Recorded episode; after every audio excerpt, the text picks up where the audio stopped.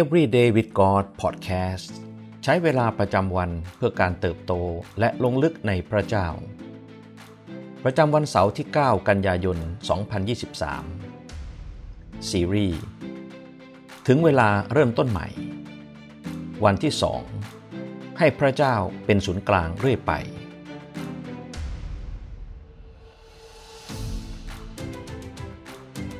ฮักไกบทที่ 1 ข้อ1ถึง6ได้บันทึกว่า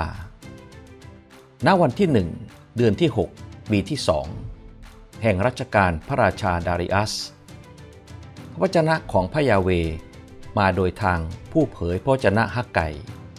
ถึงเซลุบบาเบล บุตรเชอัลที่เอล ผู้ว่าราชการแคว้นยูดา และถึงมหาปรหิต โยชัวา บุตรเยโฮซาดักว่า พระยาเวจอมทัพตรัสดังนี้ว่า ประชาชนพวกนี้กล่าวว่า ยังไม่ถึงเวลาที่จะสร้างพระนิเวศของพระยาเว แล้วพระวจนะของพระยาเว จึงมาโดยผู้เผยพระวจนะฮักไกว่า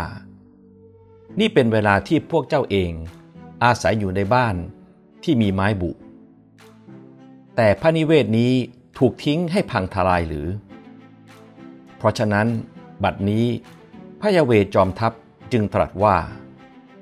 จงพิจารณาความเป็นอยู่ของพวกเจ้า พวกเจ้าหวานมาก แต่เก็บเกี่ยวน้อย พวกเจ้ารับประทานแต่ไม่เคยอิ่ม พวกเจ้าดื่ม แต่ก็ไม่หยุดกระหาย พวกเจ้านุ่งห่ม แต่ก็ไม่อบอุ่น คนที่ได้ค่าจ้าง ก็ได้ค่าจ้างมา ใส่ถุงที่มีรูรั่ว พระธรรมฮักไกเริ่มต้นด้วยพระวจนะจากพระเจ้า ที่มาถึงผู้ว่าราชการแคว้นยูดาชื่อว่าเซรุบบาเบล และมาถึง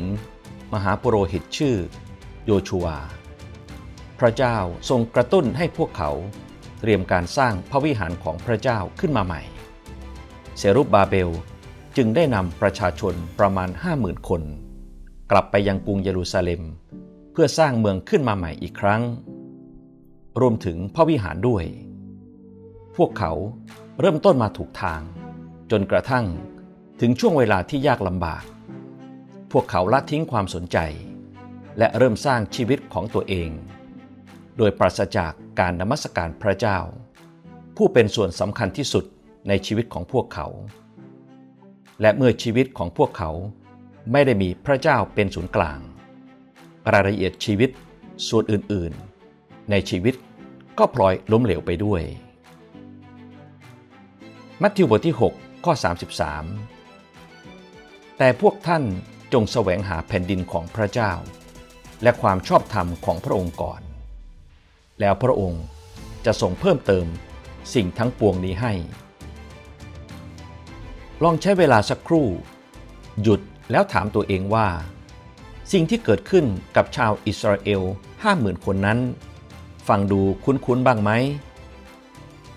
เคยบ้างไหมที่บางครั้งเราเอง ก็ให้ความสะดวกสบายส่วนตัวของเรา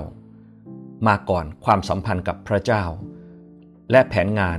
ที่พระองค์ทรงมีไว้เพื่อเรา มีพื้นที่ชีวิตใดบ้าง ที่เราไม่ได้ให้พระเจ้าเป็นที่หนึ่งโรมบทที่ 12 ข้อ 2 อย่าลอกเลียนแบบอย่างคนในยุคนี้ แต่จงรับการเปลี่ยนแปลงจิตใจ แล้วอุปนิสัยของท่านจึงจะเปลี่ยนใหม่ เพื่อท่านจะได้ทราบพระประสงค์ของพระเจ้า จะได้รู้ว่าอะไรดี อะไรเป็นที่ชอบพระทัยและอะไรดียอดเยี่ยม สิ่งที่เราต้องใคร่ครวญในวันนี้ ยังมีพื้นที่ชีวิตใดบ้าง ที่เราไม่ได้ให้พระเจ้าเป็นที่หนึ่ง เราจะให้พระเจ้า เป็นศูนย์กลางของทุกสิ่งในชีวิตได้อย่างไรบ้าง ให้เราอธิษฐานด้วยกัน พระเจ้าที่รักเรารักพระองค์ และเราอยากจะมอบชีวิตของเรา ให้พระองค์เป็นศูนย์กลางเพียงผู้เดียว เรารู้ว่าเมื่อเราให้พระองค์เป็นที่หนึ่ง เมื่อเราให้พระองค์เป็นผู้เดียว ที่ครอบครองหัวใจ ชีวิตของเรา ก็จะได้รับการดูแลอย่างครบถ้วนและรอบด้าน เมื่อเรามีพระองค์เป็นศูนย์กลาง ทุกพื้นที่ชีวิตของเรา ก็จะเป็นสิ่งที่พระเจ้าทรงใช้ได้ วันนี้เราจึงขอเลือกที่จะแสวงหาพระองค์ก่อน เราอธิษฐานในพระนามพระเยซู อาเมน